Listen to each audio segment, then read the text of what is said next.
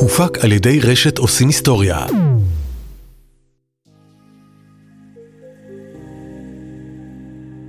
ברוכים הבאים לנקודה.il, הפודקאסט של איגוד האינטרנט הישראלי, שעוזר לנו להבין מהן השפעות העומק של האינטרנט על החברה, הכלכלה, הפוליטיקה והתרבות. אני דוקטור יובל דרור.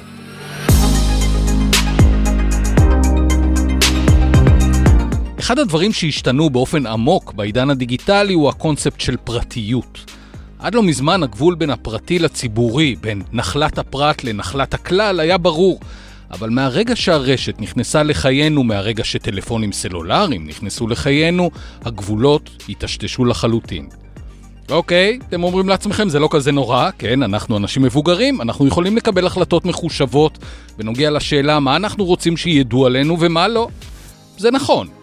ברוב המקרים. אבל מה בנוגע לילדים? האם ילדים בכיתה ח', האם ילדים בכיתה ה', האם ילדים בכיתה ב', מבינים את ההשלכות הארוכות טווח שקשורות בפרטיותם? האם הם מבינים את האופן שבו תאגידים מנסים להשיג עליהם מידע? מה בנוגע להורים שמשתפים מידע על הילדים שלהם? האם הם מבינים שהתמונה המביכה הזו של הילד תלווה אותו במשך שנים? המפגש בין אינטרנט, ילדים ופרטיות מעורר אינספור שאלות שעל רבות מהן אנחנו בכלל לא חושבים. הגיע הזמן לחשוב עליהן. כדי לדבר על הנושא הזה אני מארח את דוקטור עורך דין סני כלב, אמא שלך בטח מרוצה, חוקר ברשות להגנת פרטיות ומי שכתב נייר עמדה מרתק עבור איגוד האינטרנט הישראלי בנושא הזה בדיוק. ילדים ופרטיות, סני שלום. שלום, שמח להיות פה. בואו נתחיל בשאלת היסוד, כי אנחנו עומדים לדבר הרבה על פרטיות בדקות הקרובות. למה אנחנו מתכוונים כשאנחנו אומרים פרטיות? איך אתה מגדיר פרטיות? מה זה? וואו, שאלת השאלות, לא? לגמרי. כן. אני חושב שבמובן הכי עמוק שלה, פרטיות היא קודם כל תפיסה של שליטה. כלומר, שליטה על המידע שלי, על המידע שאני רוצה או יכול וחושב מי יודע עליי מה. ואני חושב שבמובן הזה דווקא פרטיות כשליטה, הם מבינים את זה ככה, הם מבינים שלמעשה עם כל ההתפתחות של האינטרנט, היא לא באמת השתנתה. כלומר, הרעיון שאנחנו רוצים מקום שהוא קודם כל מרחב שלנו, מרחב פרטי, שבו אנחנו שולטים מי יודע עלינו מה, אני חושב שהקונספט הזה הוא קונספט שמלווה את הפרטיות מלדתה, ואני חושב שהוא קונספט שנכון גם היום. אז פרטיות זה שליטה על מידע, למה ילדים זקוקים להגנה מיוחדת? טוב, קודם כל נקודת המוצא היא שילדים הם בני אדם, חשוב להגיד את זה, נכון? בואו נסכים על זה קודם כל, ולכן כמו כל הזכויות, בוודאי זכויות חוקתיות, הן עומדות גם להם, זאת אומרת גם ילדים זכאים לפרטיות, זו נקודת המוצא שצריך להסכים עליה. אחרי שהבנו את זה, אז זה מתחבר לדברים שאמרת בדברי הפתיחה המאוד טובים שלך. ילדים נמצאים ברשת, ילדים נמצאים במרחבים של הרשת, ושם הם לא תמיד יודעים מה באמת קורה. מידע עליהם הוא מידע בעל ערך רב, ומכיוון שמצד אחד הם חשופים מאוד, לא ממש יודעים אולי מה קורה שם ברשת, מאחורי הקלעים, ומכיוון שיש כאלה שאוספים עליהם מידע והפרטיות שווה כסף, אז אנחנו אולי צריכים להגן עליהם יותר מתוך המקום הזה. ועוד נקודה אחת, בל לא נשכח שיש גם את ההורים לצורך העניין, שהם גורם שכמובן חזקה עליו שהוא אוהב את הילדים שלו ומגן עליהם, אבל במערכת יחסים המיוחדת הזו גם יש חשיפות ופגיעות בפרטיות וסיכונים לפרטיות, וזה יוצר מציאות מאוד מורכבת שחייבים להבין, ואז לחשוב מה ניתן לעשות. אז אנחנו מיד נדבר על ההורים. אני חושב שגם ילדים, האישיות שלהם עוד לא התייצבה. עוד לא התעצבה, אז כאילו רגע מאוד דרמטי, שבו מידע יכול אולי... אז א' זה נכון מאוד, א' זה רגע מאוד דרמטי, ורואים את זה בכל הכתיבה הפסיכולוגית, תקופת ההתפתחות וההתבגרות, מתחילה מגילאים צעירים, כן, השאלה של לחקור מי אני ומה אני, מהי הזהות שלי, מהי הפרסונה שלי, אז בוודאי בגיל ההתבגרות אלה תהליכים מאוד משמעותיים, וכאשר אנחנו נמצאים בעולם של הרשת, בעולם שבו המידע נאסף, מעובד וכולי, אז התהליכים האלה מושפעים, אז כן, הנקודה הזו היא מאוד מאוד נכונה של ההתפתחות, וכן, ההבנה שגם ילדים במובנים רבים הם קבוצה מוחלשת, קבוצה חלשה יותר שזקוקה להגנה. ויש גם עניין של חינוך. זאת אומרת, פרטיות הוא קונספט שאם אתה מכיר אותו בגיל צעיר, אולי זה ילווה אותך בהמשך. אני חושב שגם מהבחינה הזאת זה חשוב דווקא בגיל הזה לדבר על פרטיות. נכון. צריך, אנחנו מדברים על פרטיות ברשת, אבל פרטיות הרי במובן רב גם מתייחס לגוף שלנו, נכון? הגוף הפרטי שלי. אם אנחנו רוצים לחנך ילדים, א', להגן, זאת אומרת לדעת שכן, זה לא בסדר שמישהו נוגע לך בגוף בלי ההסכמה שלך. צריך לדבר על פרטיות. אם אנחנו רוצים שהוא יכבד את הפרטיות של האחרים, כלומר שלא יפגע להם באיברים המוצנעים, או שלא יחשוף עליהם מידע שהם לא רוצים שיחשף, הוא צריך להבין את הקונספט של פרטיות. ואני חושב שזה נוגע בנקודה מאוד נכונה, שאולי ניגע בה בהמשך. טכנולוגיה לפעמים באה להגן על עצמנו מפני הטכנולוגיה. וזה בסדר, ויש כלים טכנולוגיים והכל טוב, אין לדעתי, להערכתי הצנועה, הכלי הנכון ביותר הוא קודם כל מודעות וחינוך. אז אני חושב שכולנו מסכימים שזה חשוב, גם פרטיות, גם ילדים ופרטיות. בוא נתחיל ונמפה את הגופים שחודרים לפרטיות של הילדים. מאיפה הם מגיעים? מי הם? בוא נעשה סדר. כן. אז הסדר הזה הוא חשוב. אני חושב שאולי הגורם הראשון, ובאמת במובן הזה זה לא יפתיע אף אחד למי שכנראה מקשיב, זה אותן חברות מסחריות. כן? חברות מסחריות ברשת בעיקר, זה חברות שבאמת אנחנו יודעים את זה. המודל העסקי הוא מודל ששימוש במידע לרוב, במובן שבסופו של דבר יחזור בתשלום, בכסף, עבור פרסומות וכולי. זה הגוגל של העולם, הפייסבוק של העולם. בדיוק, בדיוק. וכמו שזה עובד במרכאות על מבוגרים, זה גם עובד על ילדים. ילדים נמצאים ברשת ולכן מידע עליהם נאסף, מעובד וממשיך הלאה משם, יפגוש אותם אולי בעתיד, נגיד איזה בטח כמה מילים על ההשלכות, זה בהמשך. אבל בוודאי החברות האלו. אבל זה לא רק הגוגל והפייסבוק, ילדים נמצאים במשחקים, משחקי רשת, גיימינג, אפליקציות, טיק-טוק, כל העולם הזה שילדים הם באמת אוכלוסייה שאתה יודע מה, אולי אפילו יותר מבגירים, נמצאת דווקא במקומות האלו, אז הכל טוב ויפה, יש בזה ערך מצוין, יצירתיות, מידע, אני האחרון שיגיד שהרשת היא לא חשובה, היא נהדרת, אבל יש בה גם סכנות, והאיסוף מידע שם הוא מקסימלי וגדול, צעצועים חכמים דרך אגב, IOT, אינטרנט של הדברים, כל זה אוסף מידע על ילדים, וזה פעם אחת. אז פה לא חידש, לחברות מסחריות זה ברור. הורים, שזה אולי הנקודה טיפה יותר מפתיעה. ההורים חודרים לפרטיות של הילדים. אנחנו לרוב לא חושבים על זה, אבל צריך להיות מודעים למציאות מורכבת ככל שהיא תהיה. אז הורים, כמו שאמרנו, קודם כל רוצים להגן על ילדיהם, וזה מצוין, אבל הם גם גורם באופן מפתיע שמסכן את הפרטיות של הילדים שלהם. וזה קורה בעיקר במישור המרכזי שאני מניח שאנחנו מכירים, זה תופעת השרנטינג. הורים שחושבים... שרנטינג. שלא פרנטינג, אלא שרנטינג. אוקיי, מה זה אומר? השילוב בין שרנטינג פרנטינג, זה נפלא, נכון? לגמרי. לגמרי. תופעה של השנים האחרונות. תראו את הילד שלי בגן? לזה אתה מתכוון? קודם כל כן. כן, הורים שמעלים תמונות, מידע על הילדים שלהם ברשתות חברתיות, זה יכול להיות באפליקציות, מסרים, וואטסאפ ודומה, או באמת בפייסבוק של העולם, ועושים את זה מתוך גאווה ורצון באמת להשוויץ, ובתור הורה לילדים אני מבין את זה לחלוטין, אבל בכך הם חושפים מידע. עכשיו, הפגיעה פה היא כפולה, כלומר, גם אני חושף את הילדים בפני הציבור הרחב שרואה את הדברים, וגם, שוב, ברקע יש חברות מסחריות שאוספות את המידע, יכולות לאבד אותו וכן הלאה. אז באקט הזה של החשיפה יש כבר סיכון ופגיעה בפרטיות, וצריך להכיר אותו. כמובן, לא דין קבוצת וואטסאפ סגורה לקבוצת פייסבוק פתוחה, אפשר לדבר על ההבחנות, אבל עצם התופעה היא תופעה שמסכנת את הפרטיות. ואם נדבר עכשיו על הורים שמכניסים, כמו שאמרנו, IOT, צעצועים חכמים, מצלמות מעקב הביתה, אז הם חושפים את הילדים במובן הזה שבאמת, אנחנו לא יודעים מי יכול לעשות האקינג, מי יכול לחדור לאותם מצלמות, לחדור לאותם מוצרים, ואז לאסוף מידע, להסתכל על הילדים וכולי. ואפליקציות מעקב שהורים היום, שוב, מתוך רצון להגן על הילדים, אז באמת משתמשים באותן אפליקציות, וכאן יש גם שיקול של פגיעה של ההורים מול הילדים, במרחב המשפחתי ביניהם, אבל גם, כמו שאמרנו, יש חברות מסחריות ברקע שאוספות את המידע, ואז אתה חייב לשאול את עצמך, זה לא רק מה הם יעשו מהמידע. בואו נצא מנקודת הנחה שהחברות הן טובות, הכל בסדר, הן לא משקרות לנו. מהי הבטחת המידע שם? האם אנחנו בטוחים שהמידע לא יזלוג? ולכן, מתוך הרצון להגן, הרבה פעמים נוצר סיכון. אפרופו הורים, אתה יודע, כשהבת הגדולה שלי היום היא כבר אחרי צבא, כשהייתה לה בת מצווה, אז אתה יודע, עושים סרטון, אני עשיתי את הסרטון, גם אני הייתי גאה בו, גם הייתי גאה בה, והעליתי אותו ליוטיוב, ולקח לי בערך חודש עד שהבנתי שלמה אני עושה לה את זה, זאת אומרת, מאיזו סיבה אני מעלה סרטון שיהיה אצלי בערוץ וילווה אותה, והיא עכשיו, היא כבר עוד מעט בת 21, והורדתי אותו.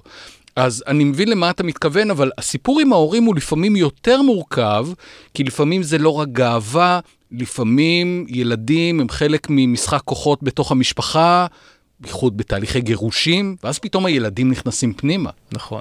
אז אתה צודק ב-100%, וזה לוקח לדוגמה באמת שהגיע אפילו לבתי המשפט באיטליה, המקרה המסוים שאפילו תיארת, מצב שבו הליך גירושין, פירוק של תא המשפחתי, וכאשר תא המשפחתי מתפרק הרבה פעמים דברים מתחילים להתנהל מחוץ לאיך שהיינו רוצים אולי, ושם כתוצאה מסכסוך בין האמא לבין האבא, והילד שכנראה תפס את הצד של האבא, אז האמא התחילה לחשוף מידע מביך על הילד באותן רשתות. זה הגיע למצב שכחלק מהליך הגירוש הילד פנה לבית המשפט וביקש בעצם את ההפסקה של הדבר הזה. בית המשפט קבע שם שהאמא צריכה להפסיק לחשוף את המידע, ואם היא לא תסיר את המידע ותמשיך, היא תהיה אפילו צפויה לקנס, 10,000 יורו נראה לי או משהו כזה. אז זו בהחלט דוגמה טובה. אני אקח עוד דוגמה, הורים שרוצים לשתף, שים לב, זה מקום מאוד טבעי, יש לי איזושהי בעיה, נגיד במשפחה או עם הילד, ואני נכנס לקבוצת פייסבוק ואני משתף, הילד שלי מרטיב בלילה לדוגמה, ואני רוצה לקבל עצות, אני רוצה לקבל מידע, זה לגיטימי, זה נפלא, אבל אני אולי לא חושב על זה שברגע עשיתי את זה, חשפתי מידע מסוים, רפואי, מביך אולי, על הילד שלי. אז דיון הזה לוקח לשתי מקומות. א', כמובן המודעות, המחשבה, שלפני החשיפה הזו, ובית נושא ההסכמה. הבת שלך, שהעלית את הסרטון יוטיוב, אז אני לא יודע, אבל האם שאלת אותה, דיברת? זהו, שלא, לא שאלתי אותה אפילו. ואז הבנתי שזה באמת בעיה. כן. אז ההסכמה פה, שהיא הסכמה היא עיקרון מכונן משפטי בדיני הפרטיות, באיזשהו מקום תופסת אותנו באופן מפתיע, אבל רגע, אולי זה גם נכון, לדבר עם הילדים, לא יודע אם לבקש הסכמה במובן המשפטי, אבל כן לדבר על זה, וכן, ככל שמדברים על זה, גם פתאום עולה השאלה, רגע, האם זה נכון או לא נכון, ואנחנו אולי מונעים את החשיפה, שאם לא היינו מדברים על זה, לא היינו שואלים אם זה בסדר, אולי לא היינו מגיעים לתובנה שהצלחת להגיע. אוקיי, חברות מסחריות, צעצועים חכמים, הורים, מי עוד יש לנו פה בשוק? בא לא נשכח את המדינה. המדינה. מה היא רוצה? אז רגע, חשוב לי להגיד, אני פה בכובע השיח, בכובע האקדמי, אני אומר את הדברים מתוך מחקר אקדמי וכו', בכובע אקדמי, אני גם בכובע של משרד המשפטים, אז אני אחדד את הדברים איפה שצריך, אבל צריך לומר באופן כללי שהמדינה היא גורם שעוקב אחרי אזרחים בנקודות מסוימות, הדוגמה הקלאסית, מצלמות מעקב במרחב הציבורי, זה נעשה מכל מיני סיבות, ביטחון וכולי, סיבות לגיטימיות, אבל כמובן שיש פה סיכון לפרטיות, והילדים הם חלק מזה.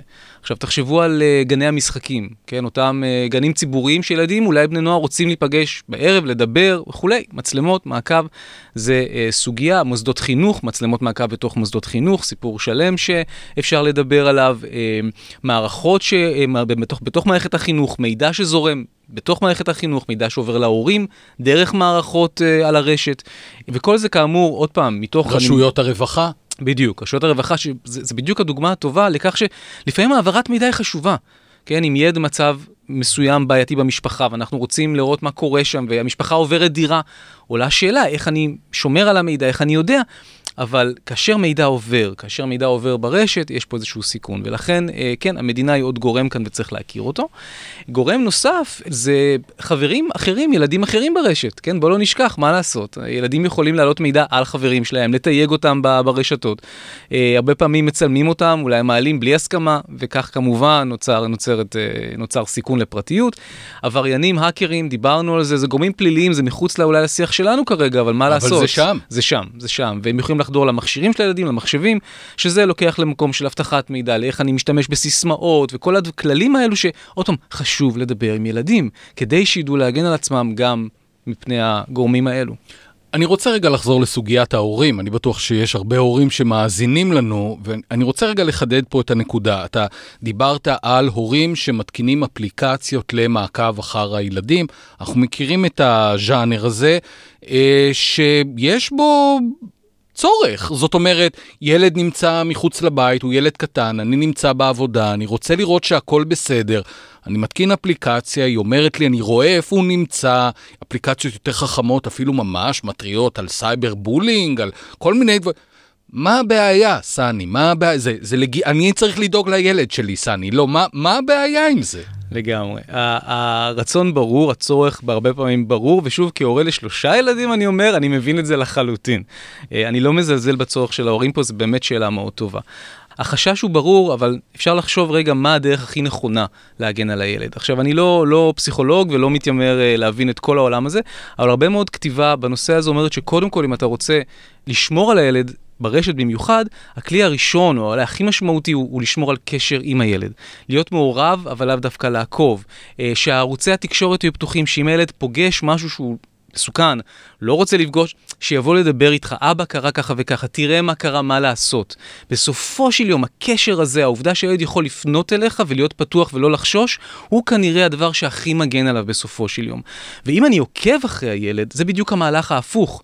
כלומר, אני לא סומך עליו שהוא יבוא, אני לא יודע מה הוא יעשה, ולכן אני עוקב, והוא אומר, אוקיי, אבא עוקב, אני לא צריך לדבר, ואולי אפילו יהיה איזשהו אנטגוניזם. עוקב אחרי, אני אתחמק, אני נתק את המכשיר, אני אברח. הוא יודע הכל. בדיוק, בדיוק. והחשש הוא שדווקא מעקב השימוש בטכנולוגיה תרחיק אותנו ממה שכנראה באמת קודם כל לא הכי חשוב. הקשר בין ההורה לילד, השיח הפתוח, השיתוף הזה. אז אני יכול להבין את הטיעון כאשר מדובר בילד מבוגר יחסית, בן נוער, כן? בני נוער, הוא בכיתה ח', ט', י', בוא, אתה כבר לא ילד, כן? במרכאות, בוא נדבר, חינוך ו... אבל ילד בכיתה ב'. הרי אנחנו יודעים היום בישראל, ילדים כיתה ב' זה פחות או יותר רגיל שבו הם מקבלים טלפון סלולרי. על פי החוק אסור להם עוד לעבור מעבר חצייה. אני זוכר שהבת שלי, לפני שהיא הייתה בת 12, סוף סוף אני אוכל לעלות במעלית לבד. היא יודעת, אני אפילו לא ידעתי. בכל אופן, הם נורא נורא קטנים. היית אומר לא להתקין אפליקציות כי זה פוגע בפרטיות? אוקיי.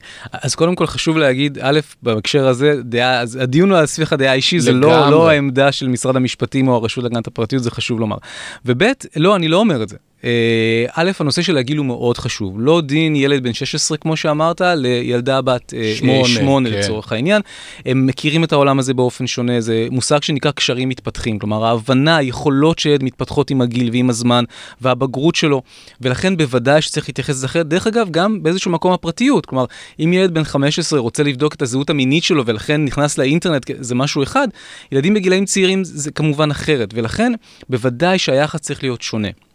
having said all that, אני כן ממש צריך לחשוב על המשמעות של הדבר הזה, ודרך אגב, מה זה אומר שאנחנו מרגילים, וזו אולי הנקודה, תופעת הנרמול, מה זה אומר כשאנחנו לוקחים ילדים צעירים ומרגילים אותם למציאות שבה הכל מתועד, שכל התמונות עולות ישר לרשת, שאבא או אמא עוקבים כל הזמן, מה אנחנו משדרים להם? אנחנו משדרים מצב שבו, אוקיי, אפשר לחשוף הכל ברשת, אז בואו לא נתפלא שהם אחרי זה חושפים הכל ברשת, ואז אנחנו נורא מתרעשים. לא, זה הנורמה, נכון?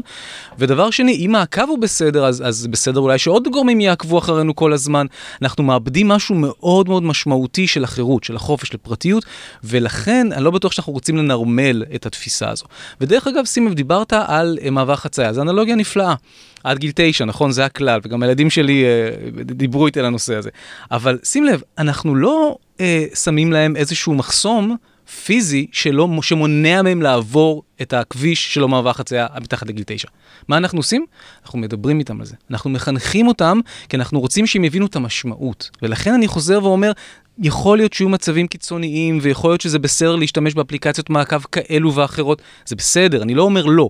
אבל קודם כל, בוא נדבר על חינוך, בוא נדבר על מודעות, ויכול להיות שבכלל אין בעיה ואין צורך. יתעורר הצורך, בוא נחשוב איזה פתרון טכנולוגי יכול לעזור. עוד שאלה אחת לגבי הורים. אתה יודע, איגוד האינטרנט מפעיל סוג של קו חם, של אנשים שמתקשרים, הם נתקלים באיזושהי בעיה, איגוד האינטרנט נותן להם שירות ואומר, בואו תתקשרו, אולי אנחנו יכולים לסייע, נוכל לייעץ וכדומה. ומסתבר שיש הורים, יש כזו תופעה של הורים שמתקשרים לקו החם והם מתלוננים. אוקיי, על מה אתם מתלוננים? שאפליקציות, דוגמת פייסבוק או אינסטגרם וכדומה, שיש להם מגבלת גיל, ברגע שהאפליקציה מגלה את הגיל של הילד, או שהילד בתמימותו אומר באמת מה הגיל שלו, לא נותנים לילד להיכנס, וההורים מתקשרים וכועסים, איזה מין דבר זה, לא נותנים לילד. מה אתה אומר להורים האלו? התשובה יכולה להגיע מכל מיני כיוונים. א', זה בדיוק מסמן את הנושא של הנרמול שדיברנו עליו קודם. אני חושב שצריך להבין את המשמעות של הדברים ולהבין, חבר'ה, אנחנו הולכים למקום, בוא נחשוב רגע על המקום הזה. האם זה המקום שלו אנחנו רוצים ללכת, בסדר? אז זה דבר אחד.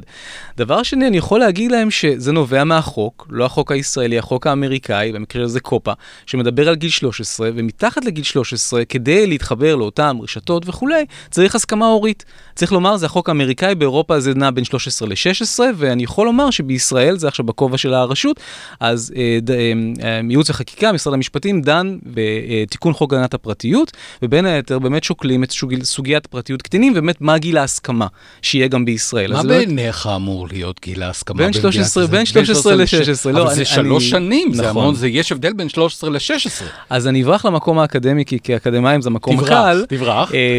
אני יכול לומר שכאשר באירופה דיברו על 16, אז הביקורת הייתה, בעצם אנחנו לא נותנים להם את החופש להיות באינטרנט. כן עולה פה שאלה, איך אותם חברות יודעות, שכאשר אותו ילד שנכנס עכשיו, הוא בן 12 או 10, הוא אכן בגיל הזה, ולכן... הבת שלי בת ה-13 בעצם נולדה ב-1954. ראתה עולם. נכון, וזה מעלה שאלות נורא מעניינות, שגם בהם דנים היום, למה האחריות שאתה מטיל לאותן רשתות חברתיות. מצד אחד אנחנו רוצים שהם, כן, ייקחו חלק בהגנה לילדים. הם צריכים להבין את האחריות שיש להם, ולכן הכלל הזה של 13 הוא כבר תחילתו של העניין, כן? אז מה האחריות שלהם אם ילד בגיל צעיר יותר מתחבר? מה קורה כאשר יש קבוצת וואטסאפ, או סליחה, קבוצת פייסבוק, כיתה ג' שולטת, האם פייסבוק לא יודעת שמדובר בילדים בכיתה ג'? בוא נאמר, קל להניח שכן. ולכן, מה האחריות שלהם בהקשר הזה? אז ב-GDPR, התקנות האירופאיות, דיברו שיש להם באמת אחריות, וגם אפילו הם צריכים לבדוק באמצעים טכנולוגיים מקובלים, הם סבירים, האם מי שנתן את ההסכמה הוא אכן הילד בגיל המתאים. גם זה מעניין, בואו רק נפתח את זה בקצרה ונגיד, רגע, האם זה אומר שאותן רשתות יכולות עכשיו להפעיל AI וכל מיני אמצעים ביולוגיים? הם עוקבות אחריי בשביל לדעת מה הגיל שלי, זה היה מעקב על מעקב על מעקב. כדי להגן על הפרטיות. בדיוק, והכל בשביל להגן על פרטיות. נכון, אז מכיוון שהפודקאסט עוסק בנושא חשוב ומעניין, הרי לנו נושא חשוב ומעניין לחשוב עליו. כלומר, איך מצד אחד אותן רשתות צריכות לקבל אחריות ולדעת איך להגן על ילדים, מצד שני אנחנו לא רוצים ליצור מציאות של מעקב יתר, וזו שאלה מעניינת. אז בוא רגע נדבר על חברות מסחריות, כי כבר פתחת לנו את הדלת לשם. אנחנו יודעים, חברות מסחריות עוקבות אחרי הילדים, עוקבות אחרינו, הן עוקבות אחרי כל מה שזז. מה הן עושות עם המידע שהן אוספות? אוקיי, הם עקבו אחר הבת שלי, אחר הילדים שלך, אחרי הילדים של המאזינים שלנו. מה הן עושות עם המידע? כן. טוב, קודם כל בהקשר הזה אולי משמח לחשוב שילדים הם כמו בגירים. זאת אומרת, הרשתות החברתיות הם לא מפלות, הם עוקבות אחרי כולם. כלומר, המודל, ובהקשר הזה זה מודל מסחרי כלכלי וזה בסדר. כלומר, הוא לא חוקי, נכון? זה תקין, ואנחנו דרך אגב מאוד נהנים, בוא גם נהיה כנים, אנחנו נהנים מהמציאות הזו, אנחנו מרוויחים ממנה הרבה. בסופו של יום זה מודל שאתה עובד, משלם בעצם במידע שלך, ואתה מקבל את השירות. זה המודל המסחרי של אותם חברות. עכשיו, אפשר לומר שאנחנו משלמים בפרטיותנו, ובתמורה מקבלים משהו בחינם? אנחנו משלמים במידע שלנו, אני לא חושב שפרטיות שווה מידע. אני חושב שפרטיות זה משהו יותר עמוק ממידע. אוקיי. ולכן אני גם פחות מקבל את התפיסה שפרטיות היא קניין. זאת אומרת, לא, זה משהו הרבה יותר עמוק ביחס לזהות שלנו. אם אין לי פרטיות כלפי מישהו, אני מאבד משהו בחירות ובזהות שלי, זה עמוק יותר מקניין או ממידע. אבל זה הדרך אליי. המידע זה הדרך אליי. אז מה הן עושות איתו? אז הן אוספות אותו. מבחינתם, קודם כל, ממטרה לעשות מזה רווח כספי. In the end of the day, רוצות לשווק לו איזשהו מוצר, או למכור את המידע לחברה אחרת שתשווק לו איזשהו מוצר. פרסומות וכדומה. אז אנחנו מכירים את זה במובן הזה, אין פה אפליה בין בגירים לילדים, זה נכון. העניין הוא שבאיזשהו אופן, אני חושב שהמשמעות היא, עבור ילדים היא במרכאות קשה יותר. איסוף מידע כזה יפגוש את הילד בעתיד. הרשת לא שוכחת, יש ביטוי של ג'ף בזוס שאומר, We never throw away data. אנחנו אף פעם לא זורקים מידע, אנחנו נעשה איתו כל מה שאפשר. יש מקרה עכשיו שפורסם לא מזמן, בחורה אפרו-אמריקאית, בת 25, התקבלה למקום עבודה מאוד נחשק, ועם איזשהו פרופיל ציבורי גבוה, ואחרי הפרסום פתאום צץ פרסום איזושהי אמירה שלה ברשת חברתית, שבו היא כנראה התבטאה באופן לא ראוי, והיא איבדה את מקום עבודתה.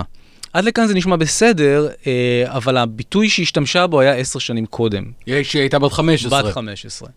ואז אתה חייב לשאול את עצמך רגע, כלומר, מה לעשות? בני נוער עושים שטויות, מדברים, בוחנים גבולות, זה התפקיד באיזשהו אופן של בני נוער, כן? זאת אומרת, שם הם עושים את זה. ויכול להיות שבת 25 היא כבר לא מחזיקה באותן דעות בעייתיות שהיא ביטאה, והאם זה בסדר? אני לא מחזיק באותן דעות שהחזקתי אתמול. לפני 5 דקות.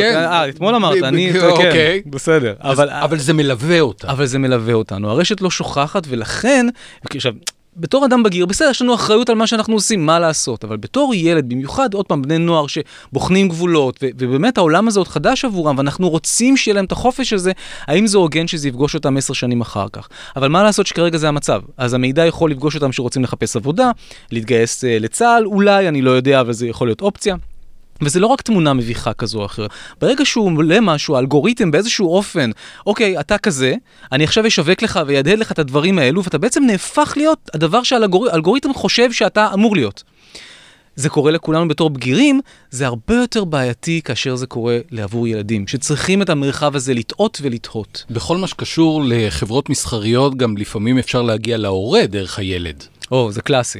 זה בעצם קלאסי, זה צודק. אם דיברנו על פרסומות, אז תאמר לך רגע, אבל לילד אין כסף, מה... אין לו כרטיס אשראי. חלקם יש הרבה יותר, אלה שביוטיוברים, אבל נכון, על פי רוב, אין לו כרטיס אשראי, אבל זו דרך נהדרת להגיע להורה, ויש לזה מחקרים, אמא תקני לי, אבא תקנה לי, ובאיזשהו אופן, זה דרך מצוינת להגיע להורה, כן. מצד שני, יש פלטפורמות שנראה שבכל זאת מנסות לתקוף את הנושא הזה באופן אחר, אולי לקבוע כללים מיוחדים לגבי ילדים. אתה יכול לתת לנו דוגמה או שתיים לכאלה שאתה אומר, אולי זה, אני לא יודע אם זה הכי טוב, אבל זה לפחות מראה שהן חושבות על הדבר הזה בדרך אחרת. כן. אז קודם כל זה תהליך שקורה בשנים האחרונות, וזה תהליך מבורך ככלל. האם זה נובע מתוך טוב הלב של החברות האלו, או ששמה זה נובע מתוך ה-GDPR האירופי, מתוך איזשהו שיח ציבורי שפתאום השתנה קצת והבנו את המשמעות, אני לא יודע, אבל זה מתחיל לקרות. הדוגמה הקלאסית שאני יכול לתת, וזה לא פרסומת כמובן, אבל לאחרונה נכנסה לישראל YouTube Kids, שזה YouTube כמו שאמרת, אבל היא מוגבלת בעצם לגילאי ילדות, עד גיל 12.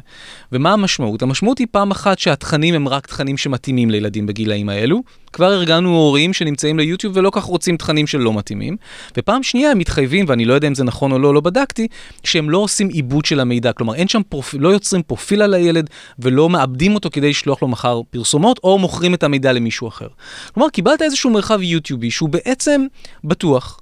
המידע לא מועבד שם, וזה פתרון טוב לבוא ולהגיד, הנה, אני דואג להון, מה זה דואג? אני נותן איזשהו מענה לילדים בגילאים צעירים, אחרי גיל 12 זה כבר עולם קצת אחר, צריך לחשוב גם עולם, אבל זה כבר פתרון.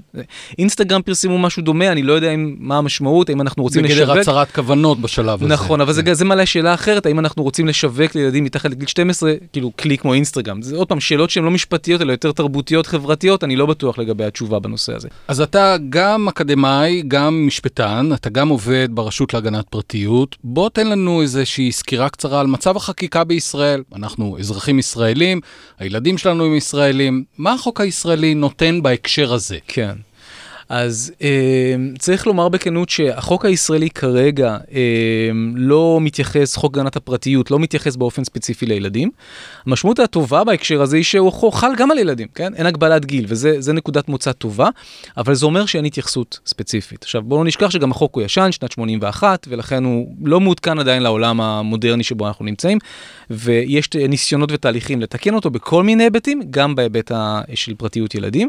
הצעת חוק שגם איגוד האינטרנט קידם מסגרת אותו דוח שהזכרת בהתחלה, וחברי כנסת ככה לקחו והגישו אחר כך, שבאמת ניסו לייחד, לתת התייחסות מיוחדת לילדים בתוך חוק הגנת הפרטיות, אז כיוונים כאלה נשקלים היום, ולהבנתי נשקלים בחיוב. אולי אני אגיד את זה עוד רגע כמה מילים, אבל לשאלתך מה קורה היום, אז אין התייחסות מיוחדת, מכיוון שהעולם הזה הוא עולם גלובלי.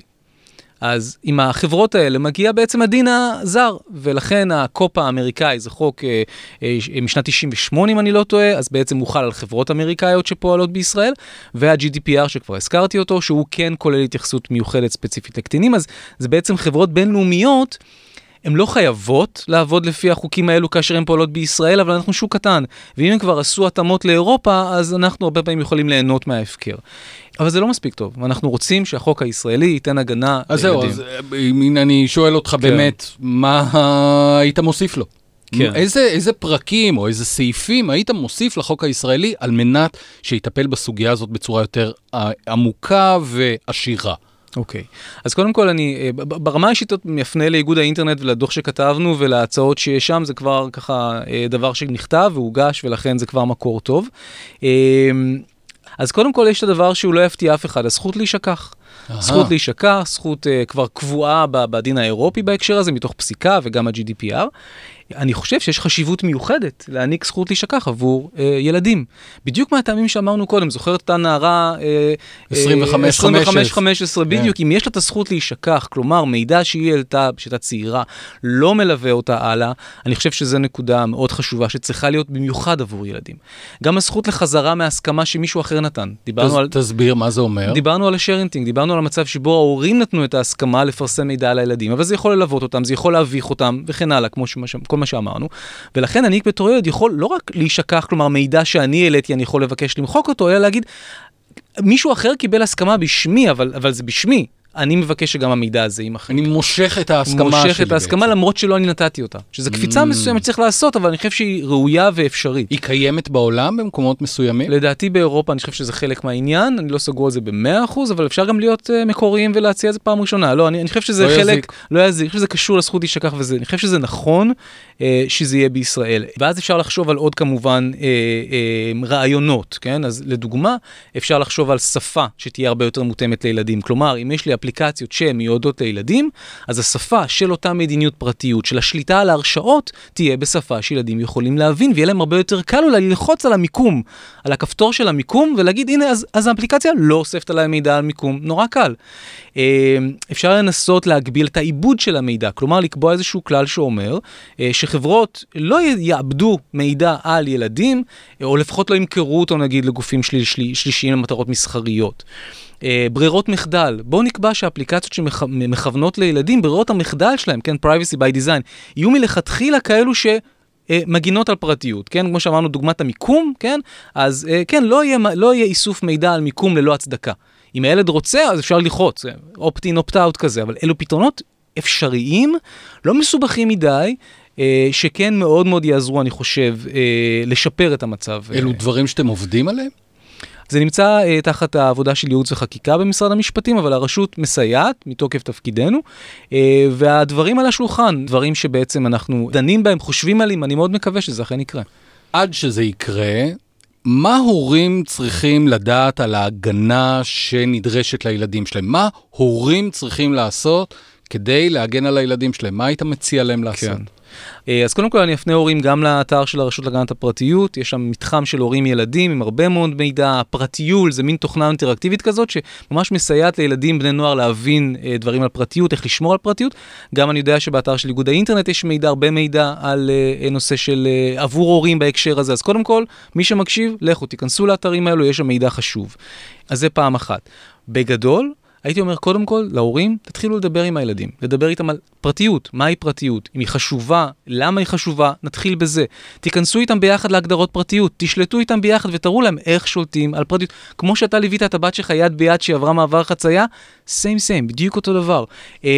צריך לעודד אותם, אם הם שמעו על מקרה או משהו כזה, לספר, כמו שאמרנו, לשמור על הקווים האלה פתוחים, לתרגל איתם סיסמאות. דיברנו על סיסמאות כמה הן חשובות. למה אנחנו מצפים שילדים ידעו איך עושים סיסמה נכונה, אם אנחנו לא יודעים? הורים שרוצים לעקוב, אמרתי, אני לא חושב שמעקב הוא לא חוקי, הורים ילדים אני מתכוון, אבל גם אז, א', תבחנו אם אתם באמת צריכים את זה, ואם כן, איזה אפליקציה?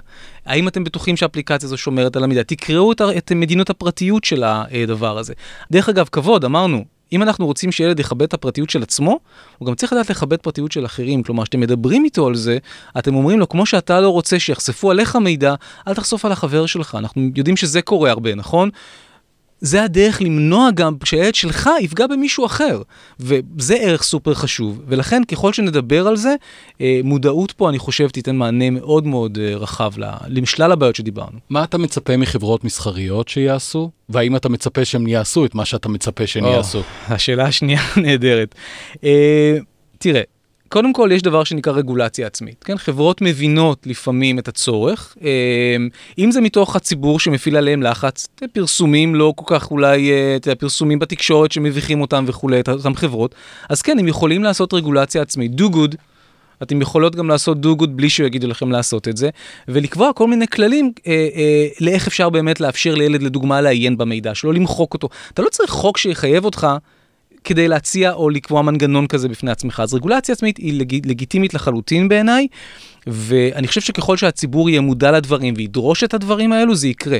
עכשיו, כך דוגמה אפילו, הרבה פעמים אומרים שזה עולה כסף, וזה אכן עולה כסף. לא דיברנו על מודל תשלום, הוא יכול להיות שאני יכול לשלם על משהו, איזושהי אפליקציה ושלא אוספת עליי מידע. מודל אפל כזה לצורך העניין. אז יכול להיות שחברות יבינו שאולי עדיף להם לגבות קצת יותר כסף, אבל לשמור על פרטיות, ויכול להיות שהמודל הזה יעבוד, ואז זה ווין ווין. אז זה רגולציה עצמית, זה כוחות השוק. לשאלתך השנייה, אני לא סומך שזה יקרה ב-100%. לא הייתי רוצה רק לסמוך על החברות האלה, ולכן כן, אני חושב שהכיוון שכרגע אנחנו הולכים לשם הוא כיוון נכון, צריך ללכת בכיוונים האלו. ברשות אנחנו הרבה פעמים מוציאים מסמכי המלצות כאלו, אנחנו מנסים לכוון מה שנקרא משפט רך, soft law, להגיד לחברות איך נכון להתנהל, זה פשוט עדיף לכם ועדיף לכולם. באיזשהו שלב יכול להיות שגם ה-hard law צריך להיכנס into action, זה הדרך הנכונה בין, זה מה שקורה בעולם. רגע לפני שאנחנו מסיימים, אני רוצה רגע לשאול אותך, כאילו לבדוק את הנחת היסוד. הנחת היסוד היא שפרטיות זה דבר חשוב. אולי בעצם ילדים לא מגנים על פרטיותם, או משתפים מידע על ימין ועל שמאל, מעלים לאינסטגרם, בגלל שמסתכלים עליך ועליי, ואומרים חברים יקרים, בואו, אתם נולדתם מתישהו במאה ה-16, אנחנו מכאן, פרטיות זה overrated, זה פשוט פחות חשוב, תעזבו אותנו באמא שלכם, אתם באים להגן עלינו בזמן שאנחנו מבינים שהפרטיות היא כבר מתה, תעזבו, זה לא חשוב. זה באיזשהו מקום שאלת השאלות, שאמרת the best for last, מה שאומרים. לא, זה נכון, וזו טענה שנטענת. יש לה כמה תשובות. א', בוא נהיה הוגנים ונאמר שזו טענה שניתנת גם לגבי בגירים. אנחנו דינוזאורים עליו, אנחנו לא מקבלים את הטענה הזו. כלומר, הפרטיות היא לא מתה, אנחנו עדיין מבינים את החשיבות שלה. כל המחקרים כלפי בגירים, אני מתכוון, מראה שאנשים עדיין מעריכים ומבינים את החשיבות של הפרטיות. לכן, הפרטיות היא לא מתה, וזה נכון כלפי בגירים. כלפי ילדים, אז הטענה שלך היא באמת נכונה, במובן שילדים אכן חושפים מידע, אכן משתפים. אבל כאן נחזור לכובע האקדמי ונגיד שכל המחקרים שנעשים עם ילדים, רעיונות, שאלונים וכולי, מגיעים למסקנה שהם בהחלט מבקשים ורוצים פרטיות, זה עולה בכל המחקרים, דנה בוי, צוני, לוינגסון, וואטאבר, גם עבדך הנאמן, הם פשוט מבינים אותה קצת אחרת, וזו נקודה שהיא חשובה. הם לא חושבים על הפייסבוק של העולם, הם לא חושבים על הגוגל של העולם, הם לא מבינים, אולי לא רוצים להבין, מה המידע יעשה בעוד 10 שנים, כאשר הם יגיעו בגיל 25 לחפש עבודה. בוא, היינו בני 15, מה עניין אותנו? לחפש עבודה בגיל 25. עבודה זה משעמם, נכון? אבל מאוד מעניין אותם שמידע שהם לא רוצים שיחשף, שלא יחשף. אם הם סיפרו סוד לחברה קרובה, הם מאוד ייפגעו אם החברה תספר את הסוד הזה, והם ירגישו שמה נפגע להם? הפרטיות. הם ירגישו מבוכה, אלבון, פגיעה בפרטיות, הם ייחסו נורא. אם ההורים חושבים עליהם תמונה מביכה ברשת, הם לא יצאו מהבית. כלומר, הם בהחלט חושבים שפרטיות חשובה, הם פשוט מבינים אותה בקונספט חברתי. ניצחת. דוקטור עורך דין סני כלב מהרשות להגנת פרטיות, תודה רבה שבאת היום ודיברת איתנו על הנושא הזה. עד כאן נקודה יהיה לפודקאסט של איגוד האינטרנט הישראלי שעוזר לנו להבין מהן השפעות העומק של האינטרנט על החברה, הכלכלה, הפוליטיקה, התרבות וגם הפרטיות. אני דוקטור יובל דרור, להשתמע בפעם הבאה.